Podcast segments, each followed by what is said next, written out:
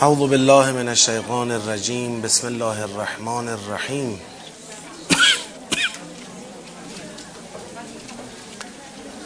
الحمد لله رب العالمین و صلی الله علی سیدنا و نبینا حبیب اله العالمین ابو القاسم المصطفى محمد.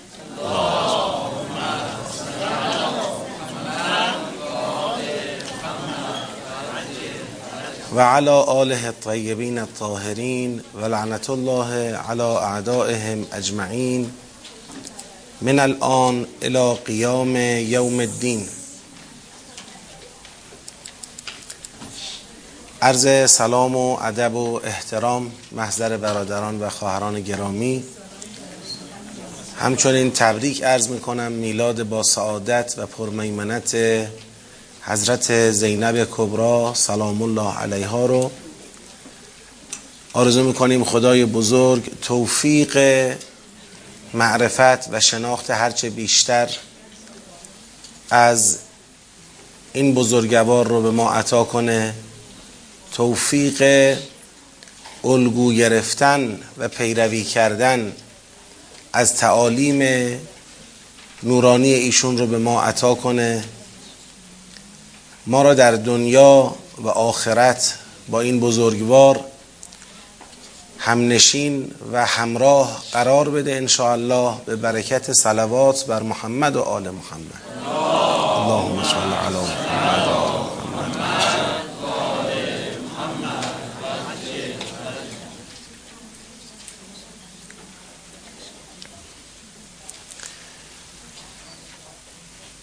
بالاخره درباره حضرت زینب کبرا سلام علیها حرف برای زدن بسیاره توصیف شخصیت ایشون در یک کتاب و دو کتاب و سه کتاب نمی گنجه.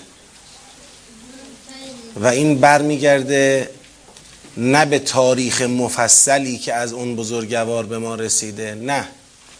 اون تاریخ شاید چندان مفصل هم نیست. عمده چیزی که از اون بزرگوار برای ما نقل شده در طول تاریخ عمدتا برمیگرده به وقایع روز آشورا و وقایع پس از آشورا. تقریبا میشه گفت تا اون وقتی که برگشتند از شام به سمت کربلا و دیگه بعد از اون خیلی تاریخ روشنی از آنچه گذشت به ما نرسیده چه اینکه قبل از آشورا هم اونچه که درباره ایشون گفته شده باز چندان مفصل نیست. قبل از آشورا یه ویژگی هایی از شخصیت ایشون از اینکه ایشون بدون اینکه معلمی داشته باشند عالم قرآن بودند و در علم در اوج بودند به لحاظ علمی.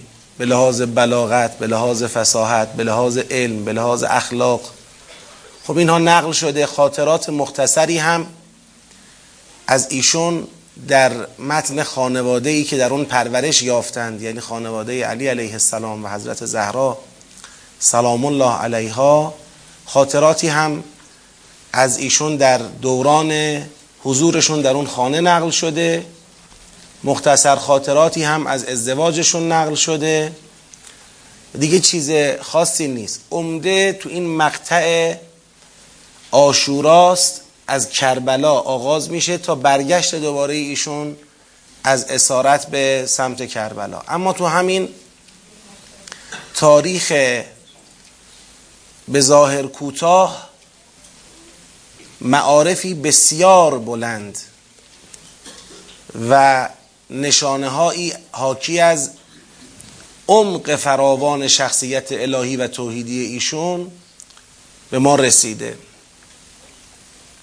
اون چه که به طور ویژه میشه گفت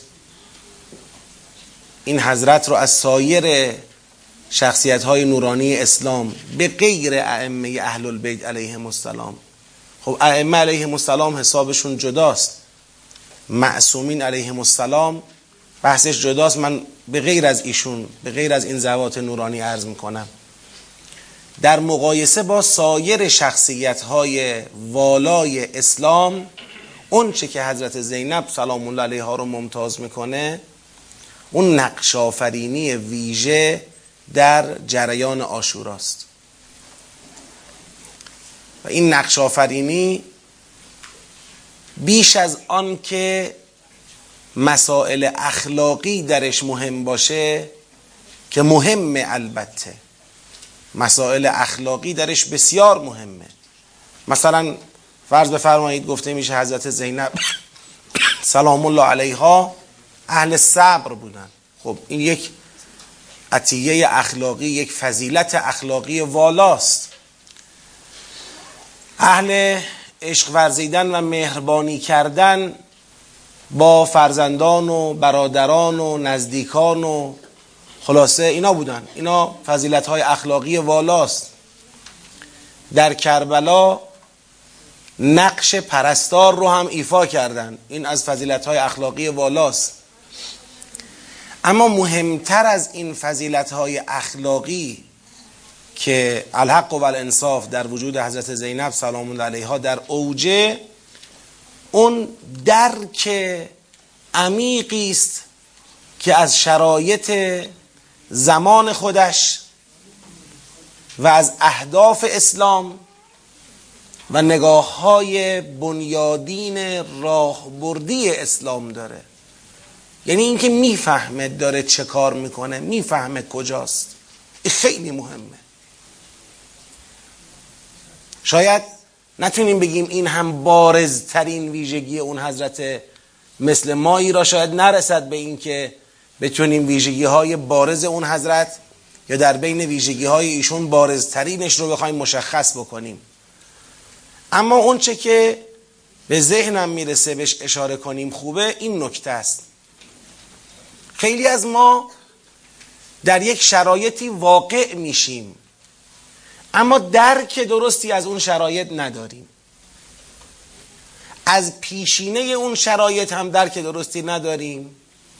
از آیندهش هم درک درستی نداریم.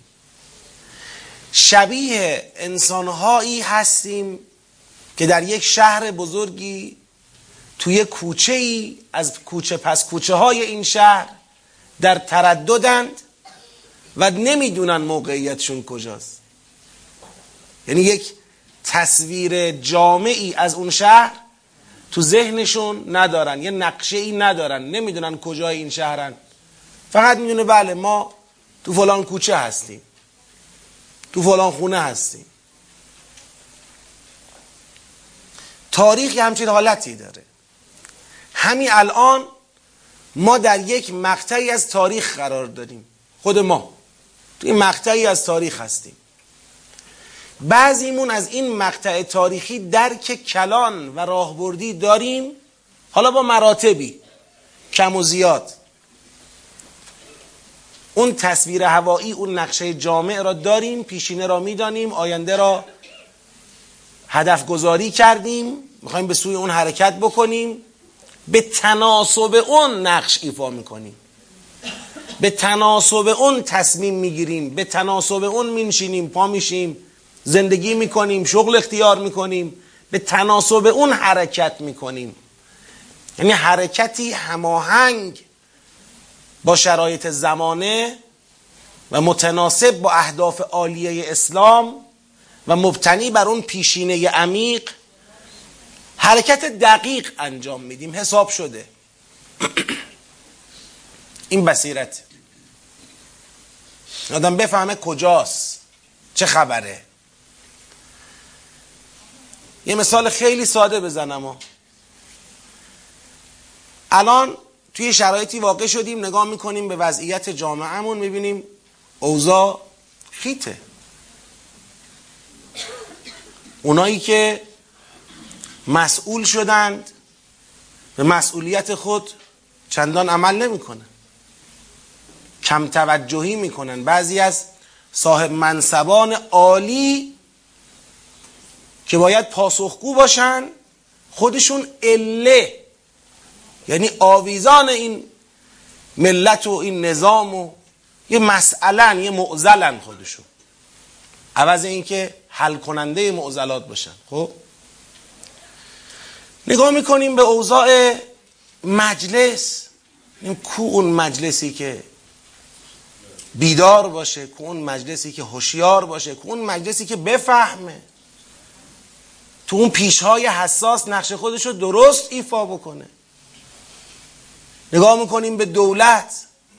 خستگی کم کارآمدی بعضا تو بعضی از عرصه ها ناکارآمدی. نگاه می‌کنیم به جریان قضایی مملکت. حالا درسته الحمدلله یک نسیم هایی از امید رایه از امید میوزد. ولی چل سال از انقلاب گذشته می‌بینیم اونی که باید اتفاق میافتاده و توقع می‌رفته اتفاق بیفته نیفتاده نگاه می‌کنیم به اوضاع اقتصادی مملکت. می‌بینیم که بحرانیه.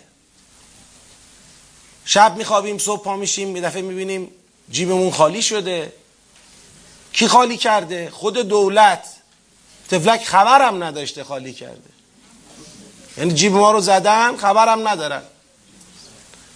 خیلی سخته. یعنی آدم یه وقت جیبش زده میشه خبر نداره. این یه چیزه. یه وقت جیب کسی رو می‌زنه خبر نداره. این عجیبه. بعد میینیم اوضاع خیته. یه وقت به خودمون میایم میگیم که برای کی ما انقلاب کردیم؟ برای چی ما انقلاب کردیم؟ ما انقلاب کرده بودیم مثلا فرض کن اینجوری بشه نه. خب چه نتیجه ای می‌گیریم؟ میگیم بس بابا بی خیال. اینا همه چیه؟ همه بازیه. یه جنگ قدرتیه. یه چهار نفر سر صندلی با هم رقابت می‌کنن. این تو سر اون می‌زنه اون تو سر این می‌زنه. به فکر کسی که نیستن مردمنو پس بی خیال انقلاب پس بی خیال این نظام. پس ولش کن. ممکنه حتی ته دلمون بعضیامون بگیم بابا اصلا این دفعه انتخابات بشه رأیم نمیرم بدم که چی بشه؟ این همه رفتیم رأی دادیم مگه چی شد؟ مثلا اینطوری. می‌رسیم به این نقطه. این نقطه ای که ممکنه ما بهش برسیم یعنی نقطه دلسردی. نقطه یأس نقطه ای که حالا که اینجور شد پس ولش کن. دیگه کاری نمیشه کرد. این ناشی از اینه که ما تصویر کلان نداریم. نمی‌بینیم که از کجا آمدیم کجا داریم میریم کجا واقع شدیم. اینجا باید چی کار کرد؟ تی تصویر کلان نداشته باشی یه وقت یک انقلاب عظیم را یک انقلاب عظیم را که جهان معاصر بشریت را متحول کرده. بخواهی یا نخواهی؟ مسئولین مملکتت بفهمن یا نفهمن؟ به وظیفه خود عمل بکنن یا نکنن؟ اسلام علمش بلند شده. در زمان حاضر و معاصر بار دیگر ندای توحید در جهان سر داده شده. بار دیگر انقلاب به ظاهر خفته به ظاهر خفته انبیا و اولیا این آتشش از زیر خاکستر زده بیرون. بار دیگر امید نجات بشر با وحی پدید آمده. و در بوهه متراکم تبلیغ فرهنگ شیطانی غرب یک بار دیگر صدای اسلام بلند شده. خیلی اتفاق عظیمیه. این مگه میشه به سبیل این نماینده و به ریش اون رئیس جمهور فروخ مگه میشه سر این با کسی معامله کرد؟ مگه میشه اینجا عقب رفت؟ مگه میشه دل سرد شد؟ کسی اگه به این رسید میگه به این نقطه می‌رسه. میگه برای حفظ این انقلاب جان کمترین چیزیه که می‌تونم بدم. جان کمترین بهاییه که من می‌تونم بپردازم. چه رسد؟ به جهاد چه رسد به تلاش چه رسد به تفکر چه رسد به خوب در صحنه حاضر شدن چه رسد به هوشیار بودن تو انتخابات انسان به این نتیجه می‌رسه زیر این بار را رها کردن که بماند. جانم رو باید بگذارم. چرا؟ چون فردا من نه بابت این که مسئولت چه کرد نماینده چه کرد قرار جواب بدم. اون به جای خود باید دنبال کنم گوش نماینده رم بگیرم گوش مسئول بیلیاقتم بگیرم. اون به جای خود اونو دنبال کنم. اما قرار باشه من برم کنار فردا باید در قبال یک تاریخ در قبال یک امت باید جواب بدم. الان ما داریم می‌خونیم جریان بنی اسرائیل رو برای چی می‌خونیم؟ کجاها تو کدوم پیچا دادن آخرش رفوزه شدن رفتن کنار و کار سپرده شد به دیگران. نگاه راه بردی یعنی اینکه نکنه پرچم از ما بگیرن. نکنه به ما بگن بستونه شما نشون دادید که لیاقت ندارید. نکنه به قول حضرت امام اسلام سیلی بخوره که دیگه تا 300 سال دوباره نتونه سر بلند کنه. تا 300 سال بچه های ما دو مرتبه در ظلمت تاغوت بخوان زندگی کنن. چی شده؟ زیر بار انقلاب رها کردیم چی بنزین گرون شد. چی شد؟ هیچی خودمون اومدیم به یکی رأی دادیم گفتیم برو برجام و امضا کن مشکلات اقتصادیمون حل بشه. حل نشده حالا دعوامون با انقلابه. چی شد؟ خودمون نماینده بیلیاقت فرستادیم تو مجلس. به خاطر اینا انقلاب رها کردیم. چی می‌خوایم جواب بدیم؟ حالا برمیگردم. حضرت زینب سلام الله علیها یکی از شاخصه های مهمش این زمان شناسیه ببینید کجا وایساده زیر بار اسلام؟ کجا؟ اگر کسی بخواد تصور کنه که یه جا میشه زیر بار اسلام خالی کرد اون کربلاست. کی هست که بفهمه داری چه کار می‌کنی تو کربلا؟ کی هست؟ دوستان دعوت کردند و میدون رو خالی کردند دشمنان تمام تریبون های جامعه اسلامی رو که طبق نقل حدود سه هزار منبر و تریبون در جامعه اسلامی را همه رو اشغال کردن دارن علیه حق کار می‌کنن. مردم جامعه اسلامی دارن به مثل یزیدی میگن امیر المؤمنین امیر مؤمنان به مثل یزید سگباز بوزین باز پست مبتزلی. که حتی نمایش های بابای ملعونش رو نمی‌تونه بده. حتی جست بابای ملعونش رو نمی‌تونه بگیره. اونو دارن امیرالمؤمنین خطابش می‌کنن. از کل جهان اسلام کمتر از صد نفر آدم از طبقات مختلف از برده و تاجر و آدم عادی و آدم های بعضا شاخص. کمتر از صد نفر آدم دور امام حقند. دیگه اگه جایی قرار باشه بگی ولش کن ولش کن ما بذاریم بریم خونمونی چه کاری هستن ما اینجا چه کار داریم؟ برای کی داریم جوش می‌زنیم؟ برای کی داریم میجنگیم؟ یه جایی قرار باشه آدم بگه ول کن بابا بریم سراغ کار خودمون کربلاست. اینجا نقش حضرت زینب را ببین. این بصیرته. که کنار امامت وایسی پشتیبان امامت باشی. چقدر هزینه بدی؟ چجور هزینه بدی؟ فرزندان دلبندت پای امامت شهید بشن از خیمه نیای بیرون. نیای بیرون. که یه وقت امام من نگه ببین بچه های ایشون شهید شدن الان ناراحته من چجوری احساس یه ذره هم که شده احساس شرمندگی تو دلش بکنه. نکنه این اتفاق براش بیفته. نیای بیرون. بچه هم شهید شده در راه امامم خب شهید شده. اما بچه های امامت که شهید میشن. سراسیمه خودتو بندازی بیرون. بدوی به سمتشون همراه او گریه کنی همراه او مویه کنی. بار غمش رو به جانت بخری. زینب کبرا قربانی امام برحق زمانشه. قربانی حقیقت اسلامه. اگر دین پیغمبر خدا به قیام حسین ابن علی علیه السلام حیات یافت قیام حسین, حسین ابن علی علیه السلام به بصیرت زینب حیات یافت. کل اسلام وابسته زینب شد.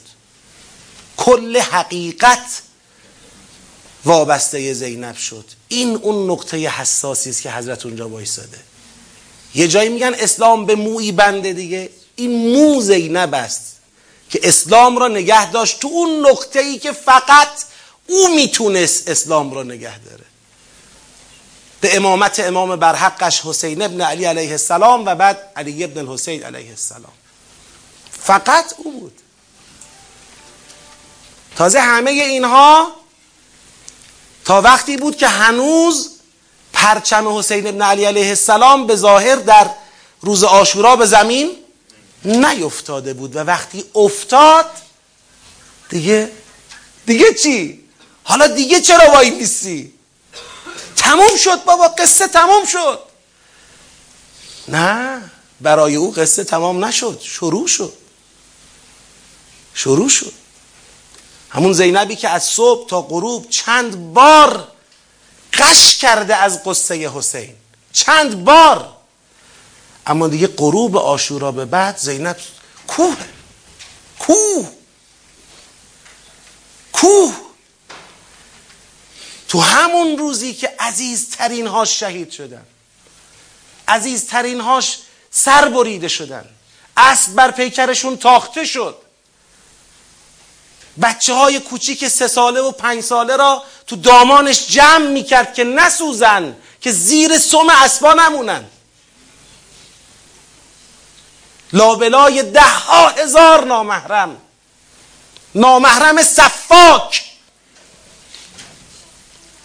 جرار خونخار ظالم قاتل قسی القلب نه بازی خودتو اسلام تمام نشده. بعد ببندنت.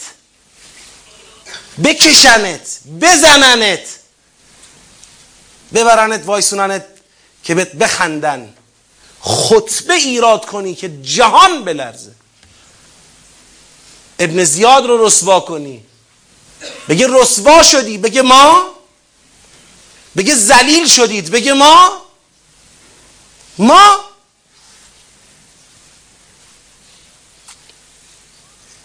خیلی عظیم این شخصیت. خیلی عظیمه. خیلی عظیمه. و همه اسلام همه مسلمین از قبل آشورا و بعد آشورا همه مدیونشن همه مدیونشن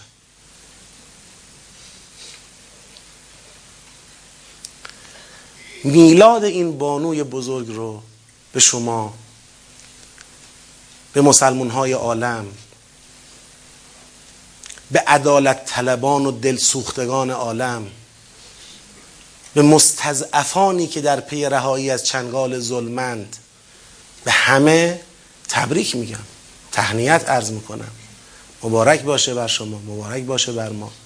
داشتن چنین افتخاری بر همه ما مبارک باشه. اما کی مبارکه؟ وقتی که نگاه کنیم یاد بگیریم. این بصیرت زینبی. امروز ما همون جای تاریخیم. تازه خیلی سبکتر و آسونتر و راحتتر و دشمنان خارجی و احمقهای داخلی دست به دست هم دادن که یک بار دیگه فاتحه اسلام و پرچم اسلام رو بخونن. نباید بذاریم و نخواهیم گذاشت. الا به جانمون. الا به اینکه جان ما بره تا آخرین نفرمون تا آخرین قطره خونمون. زیر پرچم اسلام وای نیستیم. و با کسی سر پرچم اسلام معامله نمی کنیم. مسئول بیلیاقت و کتکش می‌زنیم لازم شد. کنارش می‌ذاریم لازم شد. اشارش داده بشه. اما بصیرتمون رو نمیفروشیم. اما نگاه راهبردی اون از دست نمیدیم. خودمون تو نقشه گم نمی کنیم کجاییم؟ ببازیم خودمون رو رها کنیم بره پیکارش فردا به ما بگن این همه آدم بودید. با این همه ادعا رها کردید. بیخیال انقلابتون شدید. قطعا که ما نمیشیم انشاءالله. قطعا که ما نمیشیم. قطعا که ما اعتراضمون رو به اشکالات بعضی مسئولینمون برابر نمی کنیم با دلسردی و یأسمون از انقلاب. دلسردی و یأسمون از این حرکتی که انجام دادیم برای اقامه دین و برپایی عدالت. خدایا به آبروی قرآن و به آبروی اهل بیت علیهم السلام و به آبروی زینب کبرا توفیق حیات زینبی به ما عطا بفرما. توفیق بصیرت زینبی به ما عطا بفرما. توفیق ولایت مداری زینبی به ما عطا بفرما. خدای ما را در دنیا زینبی زنده بدار و در قیامت با زینب کبرا سلام الله علیها محشور بفرما. دلها پر از روزه شد ولی روز میلاد بود. روزه نخوندیم. این روزه طلبمون و طلبتون تا وقتش برسه. دل را منتظر نگه داریم. هرچند توی دل هر کس قطعا روزه ای برپا شد و مجلسی گرفته شد و اشکی هم ریخته شد. ولی دیگه اصل روزه طلبمون باشه. هرچند که برای اهل روزه و برای اهل آشورا شیرینتر از گریه بر حسین چیزی نیست. تو عیدشون هم این گریه رو دوست دارن. ولی خب دیگه فرمود شاد باشید در شادی ما امروز روز شادی اسلام و مسلمینه. ما هم به سبک شادی باید شادی بکنیم. انشاءالله که مبارک باشه بر همتون و خداوند توفیق عطا بکنه که بتونیم حق این میلاد با سعادت رو در حد خودمون حتما که کنهشو نمی‌تونیم در حد خودمون انشاءالله ادا بکنیم. خب اما در سوره مبارکه فستاد رسیدیم به آیه 63 تا آیه 62 تقریبا یه سیری در تاریخ بنی اسرائیل انجام شد.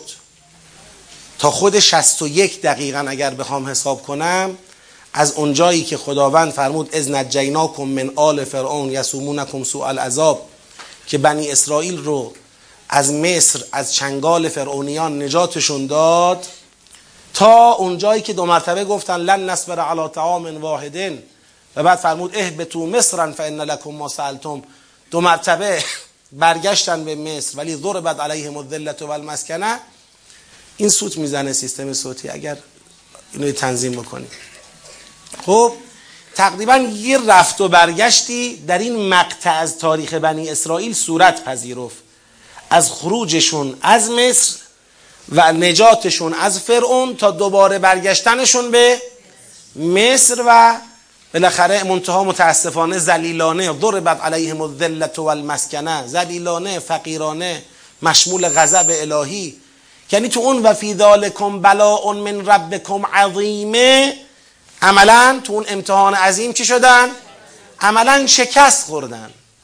بعد خدا تو آیه 62 خواست بگه این انتقاد ما از تاریخ بنی اسرائیل مطلق نیست. حالا اگر کسانی تو این جریان بالاخره از اون خروج بگیر تا اون برگشت دو مرتبه تو این فاصله کسانی بودن حقیقت ایمان و ایمان به خدا و قیامت و عمل صالح رو داشتن.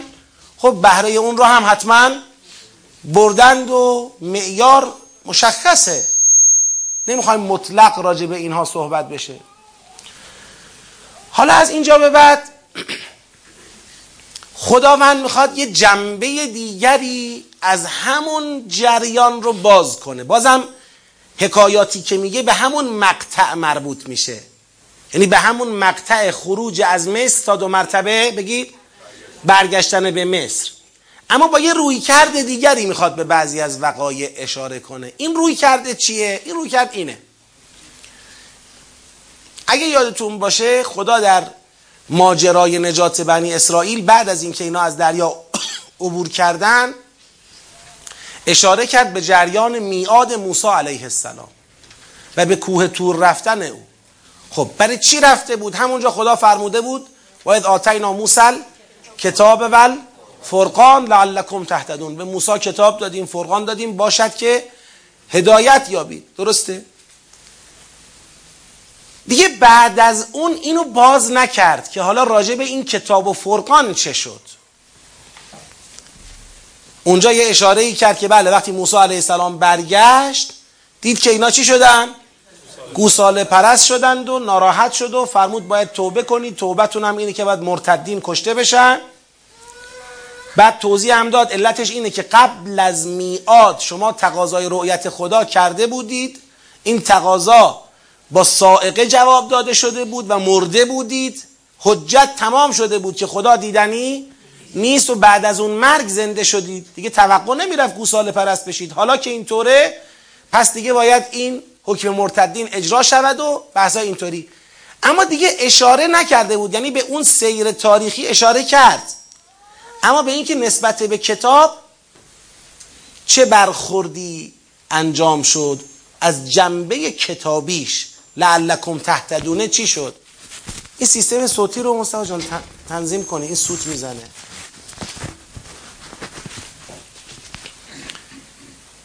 و اذ اخذنا میثاقکم و رفعنا فوقکم الطور خذوا ما آتیناکم به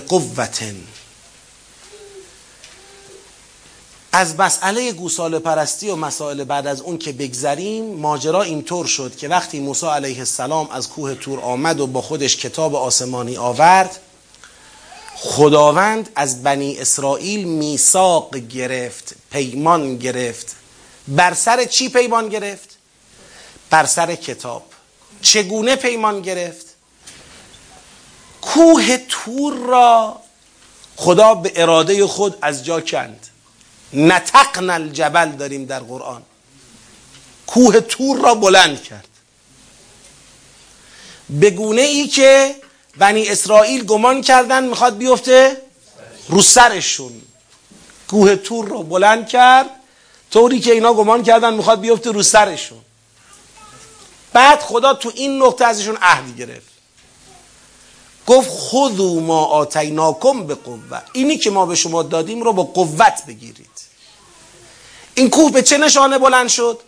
به نشانه قدرت الهی که اگر شما در تعهدتون در میثاقتون درباره ما آتیناکم یعنی کتاب الهی اگر به تعهدتون و به میثاقتون پایبند نباشید بدونید من اون قدرت را دارم که نابودتون کنم. به نشانه همین کوهی که می‌بینید بلند کردم بالای سرتون. یعنی شما نابود کردن شما در صورت تخلف از میثاقتون برای من خدا کاری نداره. آب خوردنه. واید اخذنا میثاقکم از شما پیمان گرفتیم. چگونه؟ و رفعنا فوقکم الطور بالای سرتون تور را کوه تور را بلند کردیم. و بهتون گفتیم خودو ما آتیناکم به قوه با قوت بگیرید. ببینید من خواهش می‌کنم حالا درسته داریم تاریخ بنی اسرائیل رو می‌خونیم ولی خودمون رو از یاد نبریم. این خودو ما آتیناکم به قوه رو ما داشتیم یا نه؟ داریم یا نه؟ و خب کتاب رو باید بگیری به قوت. کتاب مگه چیز ارزانیه؟ حالا این که تورات بود این قرآنه. قرآن از تورات به مراتب بالاتر و برتره. متن وحی الفاظ از خداست معانی از خداست. یه دستی نمیشه قرآن گرفت. همینجوری باری به هر جهت نمیشه به قرآن نگاه کرد. کسی می‌خواد با قرآن پیمان الهی از انسان ها این نسبت به کتاب آسمانی. خذو ما آتیناکم به قوتن با قدرت باید بگیری. قدرت می‌خواد آسون نیست. وذکروا ما فیه. اینکه خذو ما آتیناکم به قوه یعنی اینکه اینو محکم بگیر. منظور این نیست که جلد و صفحه محکم بگیر. منظور اینه که محتواش حواست باشه. وذکروا ما فیه یعنی توجه کنید به اون چه در این هست.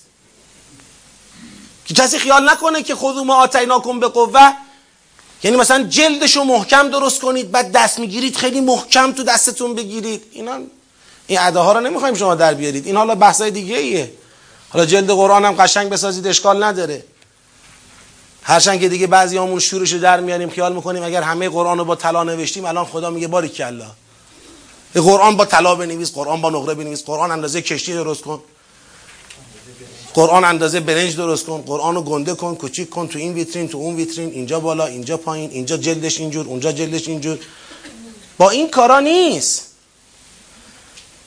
این کارا باید روال خودش رو بکنه البته. منتها در چارچوب متعارف. نه افراد نه تفرید. یه چارچوب متعارف. اما منظور از خذو ما آتیناکم به قوه وذکروا ما فیه. آنچه را که در اون کتاب است ذکر کنید یاد کنید. به محتوای اون توجه کنید. لعلکم تتقون. باشد که شما تقوا پیشه کنید. یعنی آقا خلاصه خذو ما آتیناکم به قوت دو چیزه. یکی اذکرو بگید. مافیه دو لعلکم تتقون. یعنی توجه به محتوای کتاب به قصد تقوا تقوا یعنی چی؟ حفظ خود حفظ جامعه خود حفظ خود حفظ تمدن خود از چی؟ حفظ خود و جامعه و تمدن از چی؟ از تعرض به حدود خدا اینکه انسان با کتاب بتواند خودش را در راه ضبط کند تو راه نگه بداره خودش را. این کار کتابه. انسان برای اینکه بیرون بزنه از راه به راست به چپ خارج بشه از مسیر و متعرض حدود الهی بشه خیلی زمینه ها وجود داره در زندگی انسان. خیلی جاها این پیش میاد. چه در زندگی فردی ما چه در زندگی اجتماعی ما چه در ماهیت تمدنی ما. الان شما نگاه کنید تو زندگی فردیمون همه در معرض گناه و خطا قرار می‌گیریم. تو تصمیم های مختلف در معرض تصمیم های غلطی که متعرض حدود خدا میشه و انسان رو مستحق عذاب می‌کنه قرار می‌گیریم. تو رویکرد اجتماعیمون تصمیم هایی که جامعه برای خودش می‌گیرد. مثلا مثل همین انتخابات ها مثل همین رای دادن ها مثل همین حضور در صحنه ها تا همین تصمیم هایی که جامعه برای خودش می‌گیرد. جامعه چقدر در معرض خروج از حدود تقوا قرار می‌گیره؟ اینجا چی می‌خواد؟ کتاب می‌خواد. و در مسائل تمدنیمون اون سمت و سوی کلانی که داریم به سوی اون حرکت می‌کنیم. که آیا داریم حرکت می‌کنیم به سمت نهادینه کردن تمدن مادی یا الهی؟ غربی شرقی یا قرآنی و دینی؟ اینا سوالای مهمه که تمدنیه. که باید متفکران به خصوص دربارش پاسخگو باشن. علما به خصوص باید دربارش پاسخگو باشن. حاکمان باید دربارش پاسخگو باشن. خلاصت لعلکم تتقون تو تمام جهات. ثم تولیتم من بعد ذالک سپس شما بعد از این میثاقی که ازتون گرفتیم پشت کردید. پشت کردید روی برگرداندید. یعنی به این میثاق به رغم اینکه این میثاق اینقدر محکم و غلیز از شما گرفته شد. به این میثاق بی توجهی کردید. فلولا فضل الله علیکم و رحمته لکنتم من الخاسرین. و اگر فضل خدا بر شما بزرگواری خدا بر شما و رحمت او نبود با این پشت کردنتان قطعا از چیا می شدید؟ از خاسران می شدید پس معلوم شد که اینا به این میثاق پشت کردن ولی خدا با فضل و رحمتش اینو چیکار کرده؟ عفو کرده جبران کرده بخشیده و مانع شده از اینکه این پشت کردن تو همین وهله اول باعث خسارتشون بشه الان برای ما دو تا سوال پیش میاد اینجا یک اینکه اینا پشت کردن یعنی چی دو اینکه خدا با فضل و رحمت خودش مانع شد از اینکه اینها خسارت کنن یعنی چی؟ اینو خوب دقت کنید. الان همینو می‌خواد توضیح بده. ولقد علمتم الذين اعتدوا منكم في السبت. اینکه تولیتم گفتیم شاهد داره. خودتون خبر دارید. لقد علمتم. آگاهید می‌دانید می‌شناسید. الذین اون کسانی را اون جریانی را که اعتدوا تجاوز کردند منکم از بین شما بودن این جریان. اعتدوا منکم اون جریان متجاوزی رو که از خودتون بودند شما می‌شناسید که تجاوزشون راجع به چی بود؟ سبت بود. خب داره کد میده. توی قرآن, توی قرآن این مسئله شرح داده شده. جریان از این قرار بود که خدا بر اینها حرام کرده بود که در روز شنبه سید کنند کسب و کاری داشته باشند. روز شنبه حق اقدامات مادی و منفعت جویانه ندارید. نباید این کار رو انجام بدید. چه اینکه بر ما مسلمونا این کی حرامه؟ کل جمعه فقط به اندازه نماز جمعه. یعنی تو اون مقطعی که نماز جمعه برگزار میشه بر ما مسلمان ها حرامه. اونجا حق بیع و تجارت کسی نداره. حالا درسته که الان ما بالاخره تو فقهمون نماز جمعه رو واجب تخییری می‌دونیم و این حرفا ولی تو قرآن که واجب تخییری نیست. تو قرآن واجب تعیینیه. یعنی همه مسلمین موظفند در نماز جمعه باشند الا به عذر موجه. الا به عذر موجه که روایاتی داریم که اگر کسی بدون عذر موجه سه بار ترک نماز جمعه بکنه ختم بر قلبش میشه. دیگه قلبش مسدود میشه. حالا هرچند میگم ما تو فقه امروزمون بحث نماز جمعه بالاخره ما تابعیم ما مقلدیم. بنده خودم توی این مسئله تقلید می‌کنم و واجب تخییری است در دوران غیبت. گفته میشه که الان چون امام معصوم حضور ندارن می‌تونی نماز جمعه بری می‌تونی نماز ظهر تو بخونی. ولی خب تو اسلام اینجوری نیست. بگذریم تو قرآن. میگه یه کسانی بودن که تو اون شنبه ای که حرام بود اینها کسب و کار کنن یه کلک سوار کردن. قرآن توضیح میده. این کلک این بود که روز شنبه یه گودالهایی رو میکندن یک بالاخره دامهایی رو ایجاد می‌کردن. در روز قبلش که تو روز شنبه نرن برای کسب و کار. ولی تدابیر قبلیشون کلی ماهی رو جمع بکنه که فرداش برن اون ماهی را بگیرن. حالا به اصطلاح خودشون کلاه شرعی. یه کلاه شرعی. آقا ما شنبه نرفتیم که. ما جمعه گودالایی رو کندیم. چون خدا اتفاقا برای اینکه این امتحان خوب شکل بگیره شنبه حسابی ماهی میفرستاد. قربونش برم. یعنی روزای دیگه دنبال ماهی بودن ماهی رو باید میگشتن. شنبه اینجوری ماهی ها با افتخار میومدن جلوی اینا رژه می‌رفتن. خب سخت بود براشون. یا شنبه اینجا پر ماهیه ما اینو بیخیال شیم. حالا یک شنبه. اینا گفتن آقا خدای تو این کارا رو می‌کنی. با ما ما هم کلکشو بلدیم. اینا گوداله رو میکندن و خلاصه شرایط آماده می‌کردن. در حقیقت همون شنبه سید می‌کردن ولی بدون حضور. غیر حضوری. سید غیر حضوری. بعد یک شنبه میامدن جمعش می‌کردن میبردن. خدا میگه این اعتداشون بود. حالا این به خودی خود مسئله است. یعنی صرف این که یه کسانی این کارو کردن این میشه رویگردانی یه امتی از بالاخره کتاب آسمانیش. نه. این نه این سمبلشه این اوجشه این تابلوشه. این تابلوی چیه؟ این تابلوی تلاش بنی اسرائیل است برای توجیه دین به نفع دنیا. که بنی اسرائیل از خودش این گرایش را نشون داده که آقا اب نداره کتاب آسمانی هم باشه. ولی ما کتاب آسمانی رو یه کاری باش می‌کنیم یه جوری نگاش می‌کنیم یه جوری میخونیمش یه جوری تفسیرش می‌کنیم یه جوری توضیحش میدیم که مزاحمت با منافع مادی ما پیدا نکنه. اصل منافع مادی ماست. اگر قرار کتاب آسمانی یه جایی یه روزی یه مقطعی یه صحنه یه شعنی یه بودی ما را از منافع مادیمون خلاصه بکنه یه جورایی مثلا ما را محروم از یه سری منافع مادی بخواد بکنه ما راشو بلدیم. درستش می‌کنه. این لذا برای خدا خیلی این مسئله بزرگه. این جریان جریان بسیار خطرناکیه. این یک جرم عادی نیست. این حکایت می‌کنه از یک روی کرد در این قوم.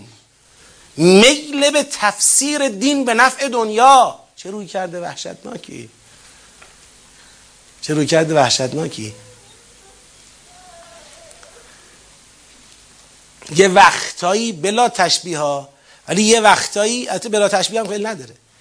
یه وقتایی آدم یاد بعضیا میفته که مثلا فرض کنید وقت نماز میشه حاجی می‌خواد بره نماز میگه تو وایس سر دخل. دخل که نباید خالی بشه حالا من میرم نماز بر میگردم تو اینجا باشی. بالاخره آقا چی؟ تکلیف چیه؟ بالاخره حاضرید حاضرین از بخشی از منافع مادیمون به نفع دین چشم پوشی کنیم یا نه دین رو کلا طوری توجیه و تفسیر بکنیم که هیچ جا با منافع مادی ما در تزاهم نباشد. این دوتا روی کرده. اسلام و مسلمین هم این روی کرده داشته باشن. همون پشت کردن به کتاب آسمانیه. تفسیر قرآن به نفع دنیامون. همون پشت کردن کتاب آسمانیه. البته قرآن یا کتاب آسمانی با همه دنیای ما تزاهم ندارد. آقا دنیای ما رو می‌خواد تو چارچوب قرار بده. نمی‌خواد بگه شما حق استفاده و منفعت و بهره و سود نداری. می‌خواد بهش چارچوب بده می‌خواد محدودیت های ایجاد کنه که اون اهداف عالی ایجاد بشه به دست بیاد. اون اهداف عالی با روی کرده اثاقلتم الارض چسبیدن به زمین و به دنیا به دست نمیاد. باید تمرین ترک دنیا هم داشته باشه. آقا این یه تیکه مانا رو واسهتون گذاشتن. میگن آقا تو این ساعت ذرال بی خب ذرال بی دیگه. چه بازار شیطانیه که درست تو ساعت نماز جمعه باز باشه؟ زرال بی دیگه زرال بی بابا. یه دو ساعت هم در طول هفته ول کن دنیا تو نمی‌تونی؟ نمیشه؟ اینه. این می‌خواد فقط یکم تمرین داره میده که اصل را خدا قرار بده اصل را ذکر الله قرار بده. فسعوا الى ذکر الله و ذر البیع. پس اینه. حالا اب نداره. فاذا قضیت الصلاه نماز تمام شد. فانتشروا فی الارض وابتغوا من فضل الله. برید تو زمین دنبال روزی خدا. برید می‌خواید استراحت کنید استراحت کنید. می‌خواید تفریح کنید تفریح کنید. می‌خواید پول در بیارید پول در بیارید. می‌خواید هر کارو کنید بکنید. حالا خدا به بنی اسرائیل گفته بود بابا این شنبه رو بیخیال دیگه. این شنبه رو بیخیال کسب و کار. اون جریان اعتدایی اتفاق افتاد. پس این لقد علمتم الذین اعتدوا منکم فی السبت این داره توضیح میده چه چیز رو ثم تولیتم من بعد ذالک را. این تولی بنی اسرائیل از بعد میثاق همین در واقع اعتداء در سبت نمونشه تابلوشه سمبلشه. حالا خدا چجوری رحم کرد؟ خدا اونجا فرموده بود که و بله فلولا فضل الله علیکم و رحمته لکنتم منن. اگر خدا لطف نکرده بود شما خسارت می‌کردید. و خدا چجوری لطف کرد؟ و قلنا فقلنا لهم کونو قردتا خاسئین. ما گفتیم به آنان آنان کیا هستن؟ اون الذین اعتدوا منکم فی السبت متجاوزان شنبه. اصحاب سبت. ما به اونها گفتیم کونو قردتن خاصین بوزینگانی رانده شده باشید. بوزینشون کردیم مسخشون کردیم. وقتی که میساق دقت کنید ها وقتی میساق حسیه چجوری حسی بود میساق رفعنا فوقکم الطور تور آورد بالا سرت. خذو ما آتیناکم به قوه میساق کاملا چگونه برگزار شد؟ حسی. مجازاتش هم چیه؟ حسیه. کونو قردتن خاصین ای کسانی که تجاوز در شنبه کردید و به این شکل پشت به کتاب آسمانی کردید. کتاب آسمانی رو مسخره کردید. کتاب آسمانی را محصور دنیا گرایی خودتون کردید. بوزینگانی رانده شده باشید. حالا برای ما مسلمان ها این میثاق حسی نیست. عقلیه. لذا مجازاتش هم عقلیه. لذا اون کسانی از مسلمین که قرآن را محصور دنیاگرایی خیش بکنند اینها به لحاظ عقلی تنزل به مقام قرده می‌کنن اینا میشن بوزینه های مسلمین. اونتا دیگه قیافه بوزینه پیدا نمی‌کنن. ولی در حد بوزینه تنزل پیدا می‌کنن کتاب آسمانی را نمیشه با تفسیر دنیا گرایانه باش بازی کرد. این پشت کردنه. کتاب آسمانی رو باید جدی بگیریم. خودو ما آتیناکم به قوتن و اذکروا ما فیه لعلکم تتقون. حالا ممکنه کسی بپرسه قلنا لهم کونو قردتن خاصه. این این چطور رحمت محسوب میشه؟ لولا فضل الله علیکم و رحمته. این چطور رحمتیه؟ این هم خیلی در قرآن جواب روشنی داره. خدا در قرآن مجازات مجرمان یک جامعه را رحمتی برای اون جامعه می‌داند. در سوره نور نگاه کنید. خدا وقتی احکام زناکاران رو بیان می‌کنه مرتب میگه لولا فضل الله علیکم و رحمته. لولا فضل الله علیکم و رحمته. یعنی من از فضل و رحمتمه که میگم زناکاران را بگیرید شلاق بزنید. چون اگر زناکاران شلاق نخوردند این جامعه به فساد کشیده میشه. این جامعه است که لطمه اون رو می‌خوره. اگر متجاوزان شنبه قرده نمی شدند این جامعه بود که به تدریج کلش به قرده شدن محکوم می‌شد. نجات یک جامعه است. این فضل و رحمت خداست. قابل توجه دستگاه های قضایی. مجرم رو باید مجازاتش کرد. عادلانه طبق اونچه که خدا فرموده. نه بیشتر نه کمتر. ولی باید مجازاتش کرد. مجازات یک مجرم یا مجازات مجرمان حیات جامعه است. نجات جامعه است. جامعه رو فکر نکنیم جامعه پیشرفت جامعه است که درش هر کی هر کار بخواد بکنه. اینطوری نیست. فجعلناها نکالا لما بین یدیها. ما این جریان قرده شدن بوزینه شدن این متجاوزان شنبه را مایه عبرت قرار دادیم. لما بین یدیها در زمان خودش یعنی نسبت به اون شرایط حاضر ما بین یدیها یعنی روبروش پیش روش. در زمان خودش و ما خلفها و در آینده. و موعظتا للمتقین. و موعظه قرار دادیم برای کیا؟ متقین. لعلکم تتقون. موعظتا برای اونایی که وذکروا ما فیه لعلکم تتقون. یعنی خواستیم یه پندی باشد که آدم ها بیان دنبال وذکروا ما فیه لعلکم تتقون. نیان دنبال تولیتم من بعد ذالک نیان دنبال اعتدوا منکم فی السبت. نیان دنبال تفسیر دنیا گرایانه کتاب. و اذ قال موسی لقومه این از دوم. این تا اینجا بعد از جریان در واقع آیه 62 یک حکایت ذکر راجع به کتاب. خب گرفتید راجع به چی بود؟ راجع به کتاب بود. کل این حکایت راجع به کتاب بود. می‌خونم.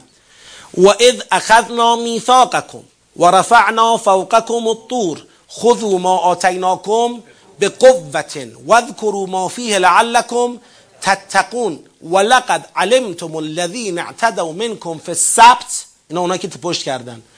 فقلنا لهم كونوا قردة خاسئین. فجعلناها.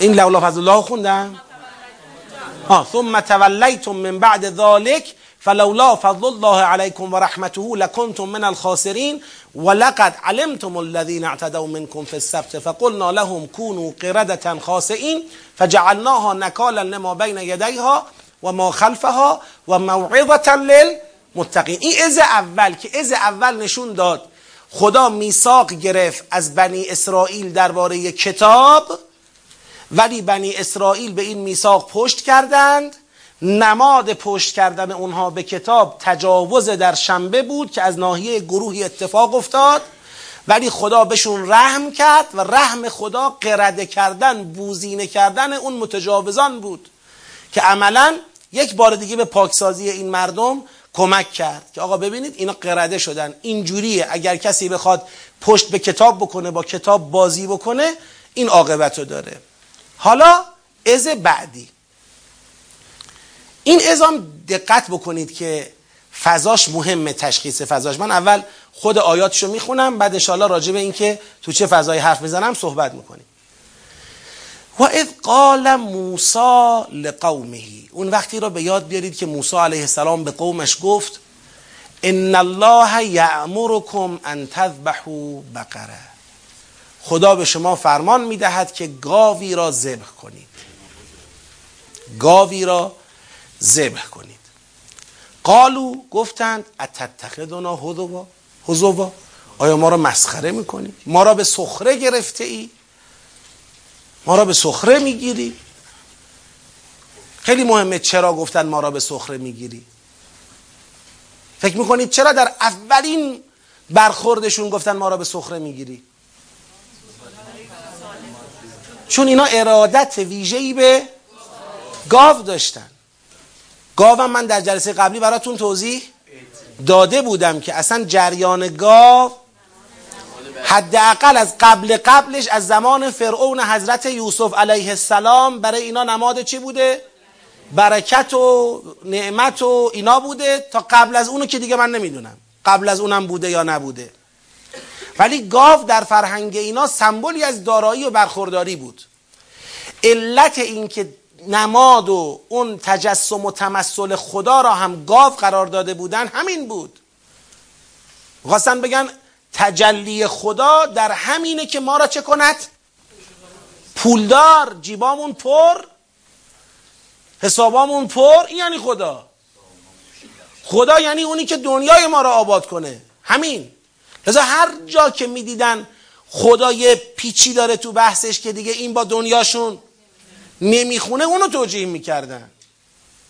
خدا یعنی اونی که دنیای ما رو آباد کنه. چی؟ آخرت اینا خب باشه. اونا کسی در آخرت خوشبخت است که تو همین دنیا هم پولدار بشه. تو همین دنیا هم دارا باشه. همین. با این منطق. منطق مادیگرای محض. اولویت و اصالت پول. اولویت و اصالت برخورداری. اولویت و اصالت مادیات. این منطقشون بود. حضرت موسی اومد خیلی سربسته گفت آقا خدا فرمان داده یه گاوی رو بکشید. گفتن مسخره کردی ما را خواهی حال ما رو بگیری؟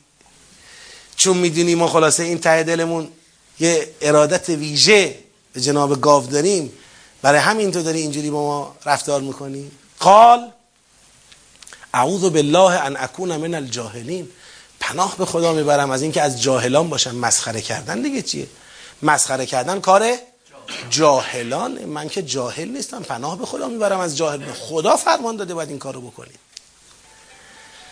قال ادعو لنا ربک یبین لنا ماهیه گفتن گاو مورد نظر خدا را ما نمی‌شناسیم. دعا کن از پروردگار بخواه که تبیین کند برای ما. یبین لنا تبیین کند برای ما. ماهیه که این گاوه چیه؟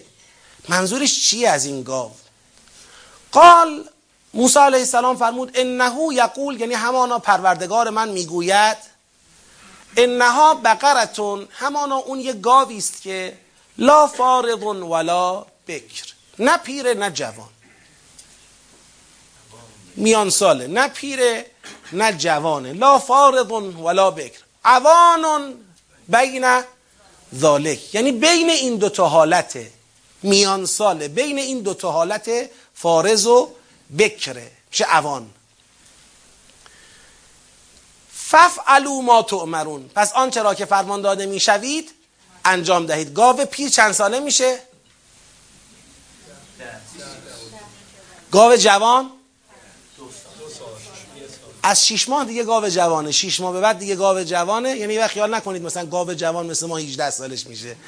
مثلا گاو پیرم مثلا یه وقت 80 سال 70 سال نه اینطوری نیست. مثلا بین حالا یکی دو سال بگیرید تا 7 8 سال. مثلا میشه 5 6 ساله. یه گاو 4 5 ساله 5 6 ساله اینطوری باید بیاد بکشید.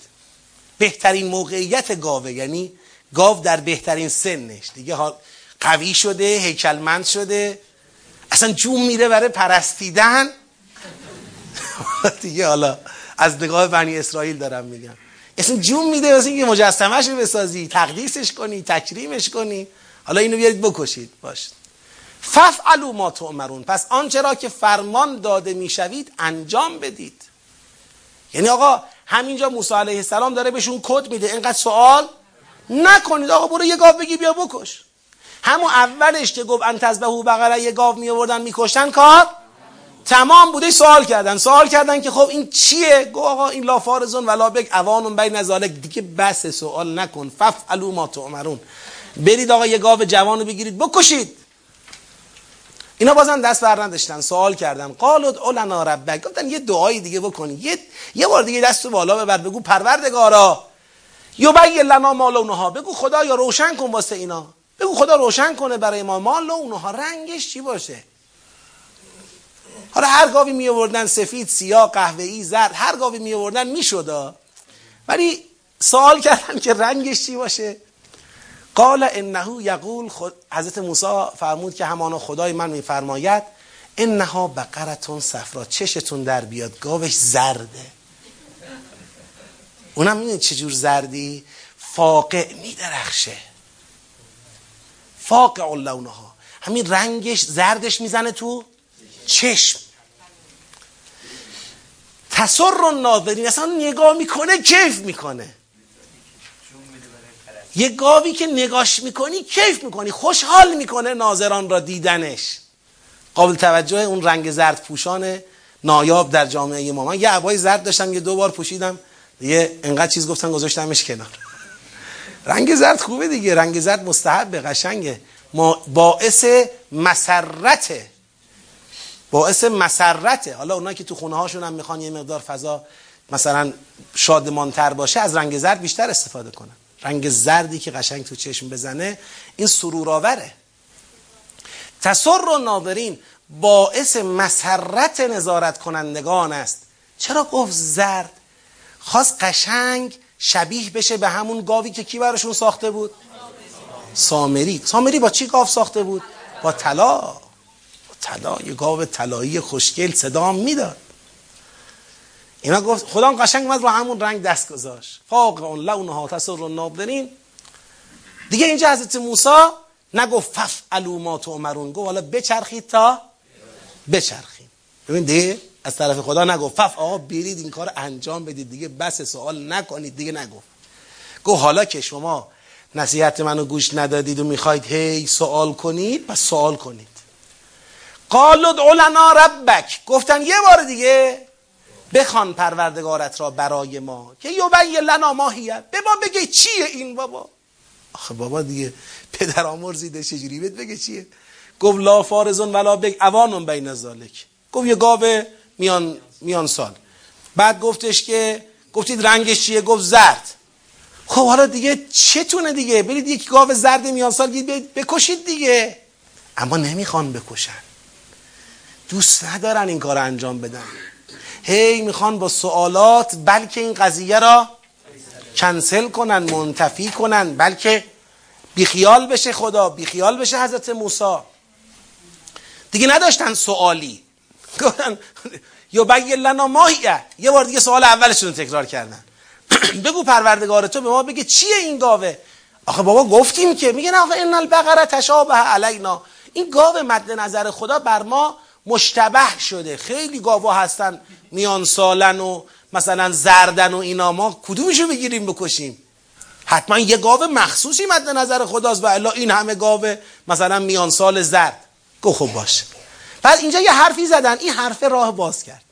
و انا ان الله لمهتدون. انشالله اگه دیگه این سوال هم خدا جواب بده ما هدایت میشیم. یعنی اون گاو مد نظر رو پیدا می‌کنیم و می‌کشیم. قال انه یقول گفت همانا پروردگار من می‌گوید انها بقرتون لا ذلول تثیر الارض ولا تسقی الحرث. این گاوی که من میگم گاو رامی نیست که زمین را شخم بزند و یا کشت را آبیاری کند. معلومه که از گاو استفاده در شخم زدن و آبیاری زمین می‌شده. این گاوی نیست که رام باشه واسه این کارا. این کارا رو نمی‌کنه. از طرف دیگر حالا خدا مشخصات بیشتر می‌کنه. مسلمتون لا شیت فیها. اون رنگ زردی هم که گفتیم خالص. هیچ شیاری لکه هیچی نداره. خالص زرده. یه وقت مثلا یه جاش یه قهوه ای داشته باشه یه جاش یه سیاه اینطوری نیست. مسلمتون لا شیت فیها. قالوا الان جئت بالحق. حالا حرف حسابی زدی.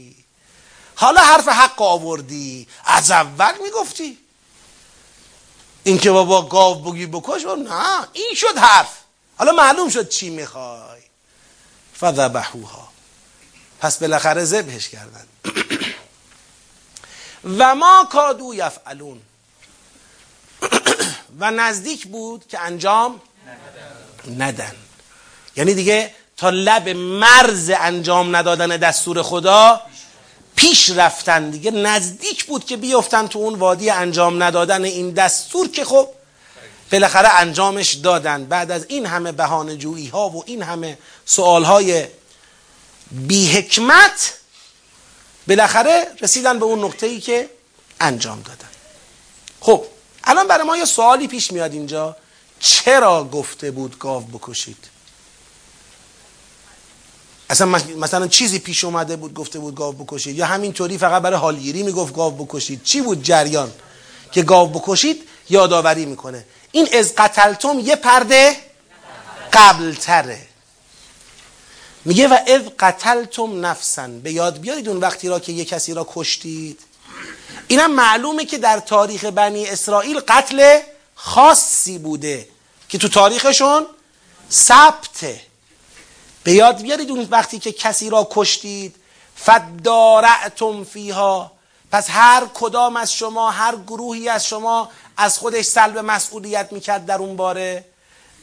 این می‌گفت من نکشتم اون می‌گفت من نکشتم این می‌گفت ما نبودیم اون می‌گفت ما نبودیم. یه مقتولی بود که هیچی گردن نمی‌گرفت. فدارعتم فیها. والله مخرج ما کنتم تکتمون. و خداوند آنچه را که کتمان می‌کردید چیکار کرد؟ آشکار کرد. خدا آشکار کننده یا آن چیزی است که کتمانش می‌کردید. یعنی اینکه کی؟ قاتل بوده. شما کتمان می‌کردید خدا آشکار کننده اونه. چطور آشکار کننده اونه؟ فقل نضربوه به بعضها. گفتیم بزنید این میت را با بعض از این گاو مقتول. گاو ذبح شده. که حالا گفتن در روایات دومش بود. گفتن دوم این گاو حالا گاو کشتید حالا دومشو بگیرید بزنید به این میت. فقل نضربوه به بعضها دوم گاو زدن به میت همانو مقتول بلند شد. سلام علیکم قاتل من فلانی بوده از فلانیا. فقل نضربوه به بعضها آیا خدا خیلی رو اون مقتوله حساس بود که این کار رو انجام داد؟ نه. کذالک یحیی الله الموت. خدا خواست با این معجزه یقین ایجاد کند برای این امت که این گونه خدا مردگان را زنده می کند. این نشان دهنده ای باشد نشانی باشد از قدرت خدا بر زنده کردن مردگان. این چی بود؟ این آیه بود. و یریکم آیاته. و این یه نشانه است یه آیه است یه علامتی است که ثابت کنه خدا می‌تونه مردگان را زنده کنه. و یریکم آیاته لعلکم تعقلون. باشد که شما پایبند باشید ملتزم باشید. به حقیقت قیامت ملتزم باشید. خب دو تا ازو خوندیم که به هم ربط داشتن. یه چند تا توضیح راجبش بدم.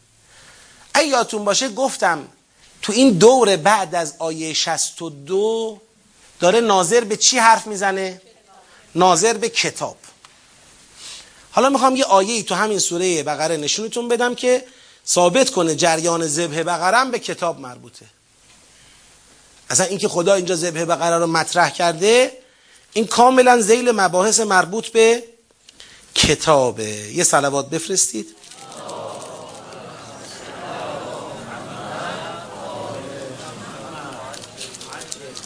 بله.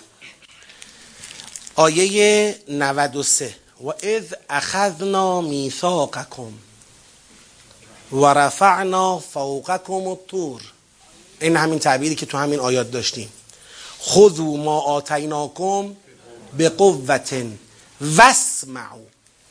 و بشنوید. گوش بدید. حرف گوش کن باشید. قالو سمعنا و عصینا گفتن شنیدیم ولی چیکار کردیم؟ نافرمانی کردیم. چرا؟ و اشربو فی قلوبهم العجل. یعنی اصلا فلسفه این که اینا نمی‌تونستن فرمان برداران خوبی در راستای کتاب آسمانی باشن فلسفهش محبت خاصی بود که به چی داشتن؟ به گوساله و گاو داشتن. لذا خدا اینجا چرا اومده اینو تابلو کرده که ببینید یه گاو خواستم ازشون بکشن چه کار کردن؟ ببینید چی کار کردن؟ یه گاو! آقا گاوو بگی بکش دیگه! این چیه؟ این چه شکلیه؟ این چه رنگیه؟ ما نفهمیدیم چیه؟ این همه اداها برای چی بود؟ خدا می‌خواست نشون بده. یعنی با این ماجرا با این تابلو به ما نشون بده. ببین اینا چقدر دوستش دارن. ببین اینا هنوز دل نکندن. ببین اینا هنوز دنبال اینن که خدا را تفسیر گوساله ای کنن. ببین هنوز دنبال اینن که خدا را تو گاو تو نماد گاو خلاصه کنن. ببین دنبال اینن که هنوز دین را با دنیاشون تفسیر کنن و حل کنن. اینا این مرضشون اینه. تا این حد که برای کشتن یه گاو ناقابل پیغمبر خدا رو اول متهم کردن اتتخذنا هزوا این همون سمعنا و عصیناسا این اسیانه دیگه. خب گفت بکش چرا باید بحث کنی؟ اگه خدا می‌خواست بگه گاو فلان فلان فلان فلان فلان رو بکش اما اول می‌گفت. گفت تز به او بغرت می‌گرفتی میکشتی. چرا وایسادی بحث کردی؟ چرا اسیان کردی؟ مسخره کردی ما رو به پیغمبر خدا. پیغمبری که این همه معجزات به اینا نشون داده. مسخره کردی ما رو. و چه مسخره؟ ای پناه بر خدا که بخوام مسخرتون کنم. خدا گفته. خب بگو ببینم حالا این چیه؟ اینه. چه رنگیه؟ این رنگیه. ما که نفهمیدیم چی شد. بگو چیه؟ انشالله بگیریم بکشیمش دیگه. اینه اینه اینه. تا ذبحش کردن نزدیکم بود که ذبحش نکنن همچین گاوی نداریم ما. داره در بعضی از نقل ها میگه کاری کردن که این گاو منحصر شد تو یکی. تو اون امت در به در شدن از این ور به اون ور بگرد دنبال یه گاوی که تمام این شاخص ها بر اون صدق کنه. جوون باشه رنگش زرد باشه خالص باشه زمین شخم نزنه آبیاری نکنه یعنی خورده وحشی طور باشه. تا بالاخره گیرش آوردن و چقدر به قیمت گذافی خریدن شد. چه و چه و چه که حالا تو نقلهاش آمده. تا بگیرن بکشنش. پس خواستم من با اون آیه 93 بهتون بگم که جریان گاو که اینجا آمده در راستای پرده برداری از ارادت ویژه اونها ارادت ویژه باقی. این درست گوساله پرستان اعدام شدن اما حب گوساله از جامعه جمع نشده هنوز. در راستای پرده برداری از این ارادت ویژه داره این حکایت اینجا نقل میشه. و البته خاصیت های دیگه هم داره. خاصیت دومی که این حکایت اینجا نقل میشه جریان احیاء موتاست خدا آیه و نشانه توحید رو نشونشون داده بود. اما یه آیه و نشانه هم برای معاد اینطوری بگید اضافه کرد و نشون داد. یعنی دیگه حجت را در مسئله الله و یوم الاخر با اونا چه کرد؟ تمام کرد دیگه. اگر تا حالا نشانه احیاء موتارم ندیده بودن در قالب یک معجزه اینجا دیگه دیدن. کذالک یحیی الله الموتا و یریکم آیاته. خب. تا آیه 73 پس دو تا از دیگه بیان شد. دو تا از بعد از در واقع آیه 62 دیگه من دو مرتبه یادآوری نمی کنم می‌خوام تو ذهنتون این سیر رو داشته باشید. حالا تو این نقطه خدا می‌خواد یه جنبندی از مجموع اول از نجیناکم تا آخر اینجا. چون دیگه روی کرده کتابم بهش اضافه کرده کامل شده. حالا خطاب به کیه از اینجا به بعد؟ بنی اسرائیل؟ تا اینجا هم خطاب به همینا بود. معاصر قرآن. یادآوری داشت به اونا می‌کرد. گفت فما قصد قلوبکم من بعد ذالک سپس بعد از آن آن به چی می‌خوره؟ زبه گاو همه موارد بعد از کل ازها همه موارد جریان مقتول بلا عظیم. ببینید فنی می‌خوام بگم. دقت کنید. دقت کنید. این ثم قصد قلوبکم من بعد ذالک. وقتی میگه بعد از آن دلهای شما قسی شد پس باید یه ربطی بین قصاوت و آن بگید باشه. یعنی باید این قصاوت به این مشارون الیه آن ذالکه به هر جا داره اشاره می‌کنه بعد این قصاوت با اون یه ربطی داشته باشه. یعنی قصاوت بر پایه آن باشه. و الله صرفا نمی‌خواد بگه خب این حکایت ها تموم شد. بدون هیچ ربطی به این حکایت ها شما دلتون قسی شد. خب برای چی این همه حکایت تعریف کردی؟ همون اول می‌تونستی بگی شما دلتون قسیه پس معلومه به این این قصاوته به این مشارون الیه آن هرچه که هست این قصاوته به اون چیه؟ ربط داره. خب. حالا دو تا گزینه ما داریم. یک گزینه از قبلیه از قبلی خصوص از قبلی گزینه بعدی میشه تمام ازها خب حالا قبل از بحث الاوسع اول ببینیم اصلا می‌تونه به از قبلی بخوره از قبلی دقیقا چیه و اذ قتلتم نفسا فدارعتم فیها. والله مخرج ما کنتم تکتمون. فقل نضربوه به بعضها كذلك یحیی الله الموتى و یریکم آیاته لعلکم. تو خصوص از قبلی چیزی از بنی اسرائیل به عنوان مثلا نقض میثاق یا مثلا تخلف تاریخی چیزی نقل شده؟ چیزی نقل نشده. که ما بخوایم بگیم این قصاوته داره می‌خوره خصوصا به از قبلی. تو خصوص از قبلی هیچ پرده برداری از نقض میثاق یا بدعهدی یا جنایات یا ظلمهای تاریخی بنی اسرائیل نداریم. لحظه. نداریم. اما اگر به تمام ازها نگاه کنیم تمام ازها دارد پرده برداری می کند از تخلفات از تخلفات و بدعهدی های تاریخی بنی اسرائیل. تو کدوم مقطع؟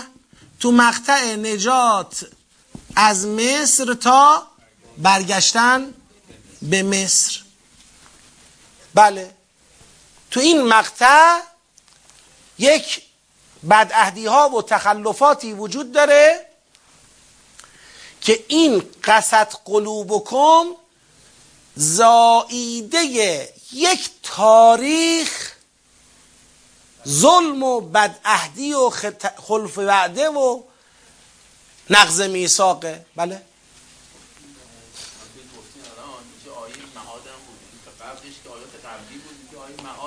بله.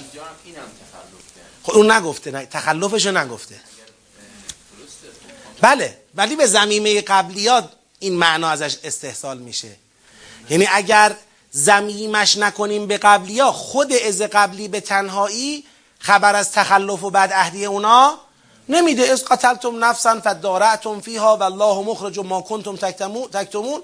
فقل نضربوه به بعدها کذالک یحیی الله الموتى و یریکم آیاته لعلکم تعقلون. دیگه نگفته که اینا در خصوص این مسئله در خصوص معاد چه تخلفی کردن. بنده می‌خوام عرض کنم با توجه به اینکه خصوص از قبلی موضوعیتی در مسئله قصاوت بگید ندارد اولویت به اینه که مشارون الیه ذالک تمام ازها باشد. در حقیقت آیه ثم قصد قلوبکم من بعد ذالک داره از کل این مواردی که از تاریخ اینها ذکر شده می‌خواد یه براینده برای امروزشون بگیره. بگه چی شد؟ دقت کنید در سوره حدید ما یه آیه ای داریم. علم یعنی للذین آمنوا ان تخشع قلوبهم لذکر الله و ما نزل من الحق ولا یکونوا کالذین اوتوا الکتاب من قبل فقال علیهم الامد فقست قلوبهم. یعنی اینا با این تخلفات کاری کردن که اون امد چه شد؟ اون سرامد که اون همون برپای قسته اون سرامد به تأخیر افتاد طول کشید کار رسید به نقطه چی؟ قصاوت. آیا وقتش نرسیده مؤمنان اینو تکرار نکنن؟ اون آیه سوره حدید اینو میگه. مؤمنان این راهو تکرار نکنن. حالا اینجا می‌خواد بگه شماها وارثان یک تاریخ بدعهدید که امروز رسیدید به این قصاوت. آقا کسی نگه ای پس این جبر شد جبر تاریخی. نه. جبر تاریخی در کار نیست. آیه 62 رو برای همین خدا آورد. ان الذين آمنوا والذین هادو والنصارى والصابئین من آمن بالله والیوم الاخر و عمل صالحا فلهم اجرهم عند ربهم ولا خوف علیهم ولا هم یحزنون. جبر تاریخی در کار نبود. شما می‌تونستید وارث ایمان به خدا و قیامت تاریختون باشید. چرا جریان انحراف را سینه به سینه منتقل کردید؟ چرا از همدیگه انحرافات را وام گرفتید؟ چرا اون خط دنیاگرایی را به اوج رساندید؟ خب می‌تونست اونا این هم هم خدا لطف کرد. خدا متخلفینتون رو بوزینه کرد.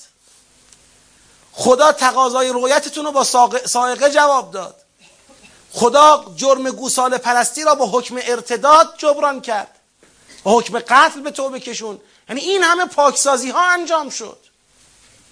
خب دیگه باید شما امروز می اومدید از اون خط سلا سلامت و سالم الگو می گرفتید می اومدید جلو. چرا شما به اونا دارید تکیه می کنید یعنی معلومه که اینا مواظب دین بگید نیستن.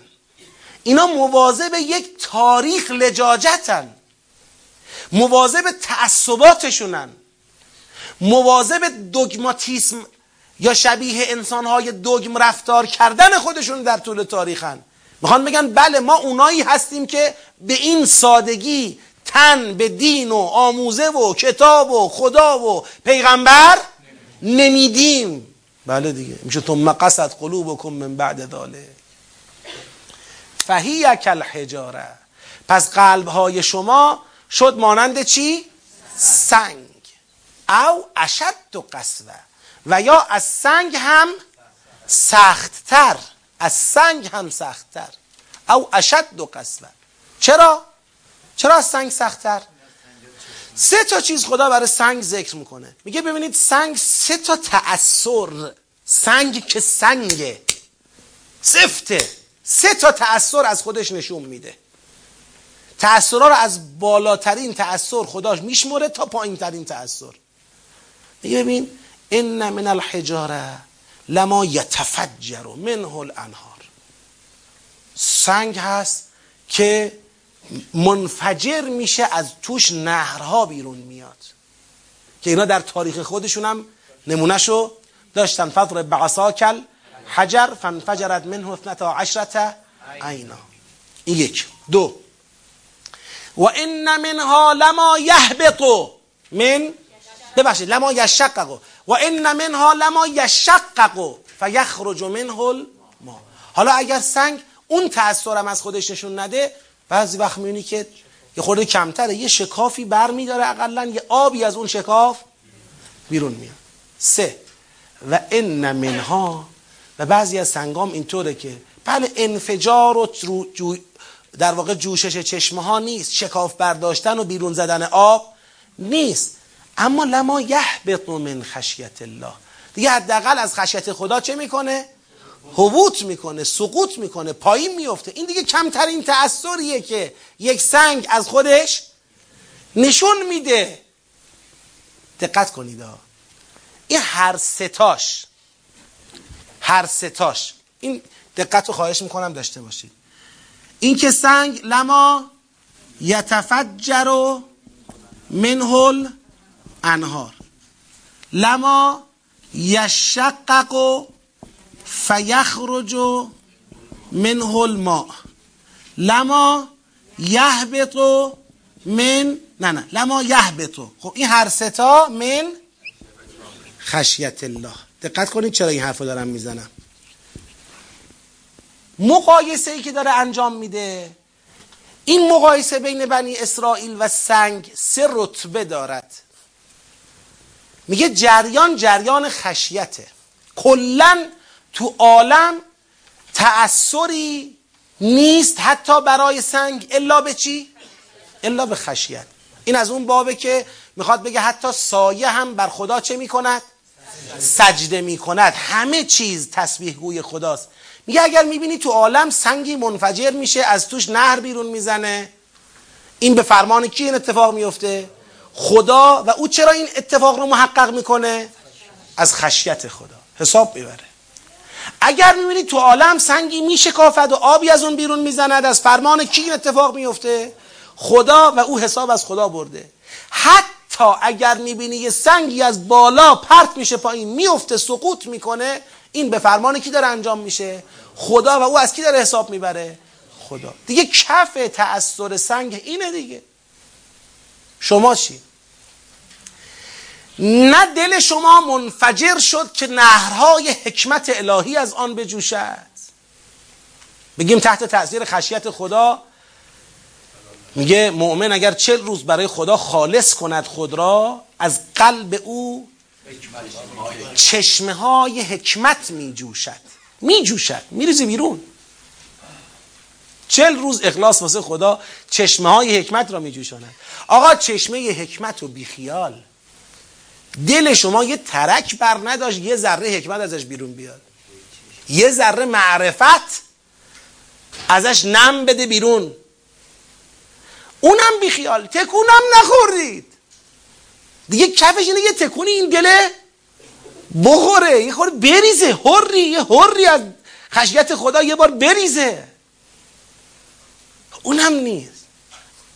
پس شما از سنگ هم در مقام تأثیر از خشیت خدا از سنگ هم چی هستید؟ سختترید. نه جوشش چشمه نه شکاف برداشتن و جوشیدن یک خروج یک مقداری آب و نه حتی کمترین حبوطی تأثری فرو ریختنی از خشیت خدا. قصاوت تا اینجا آمده که میفرماید این دیگه اون نقطه که انسان حتی از یک جماد حیوان که بماند حیوان باز حیوانه یه تأثری به طبیعت حیوانی خودش دارد. انسان به جایی برسه که از یک جماد هم بیاد پستر و پایینتر بشه قصاوتش از یک سنگ بخواد بیشتر بشه.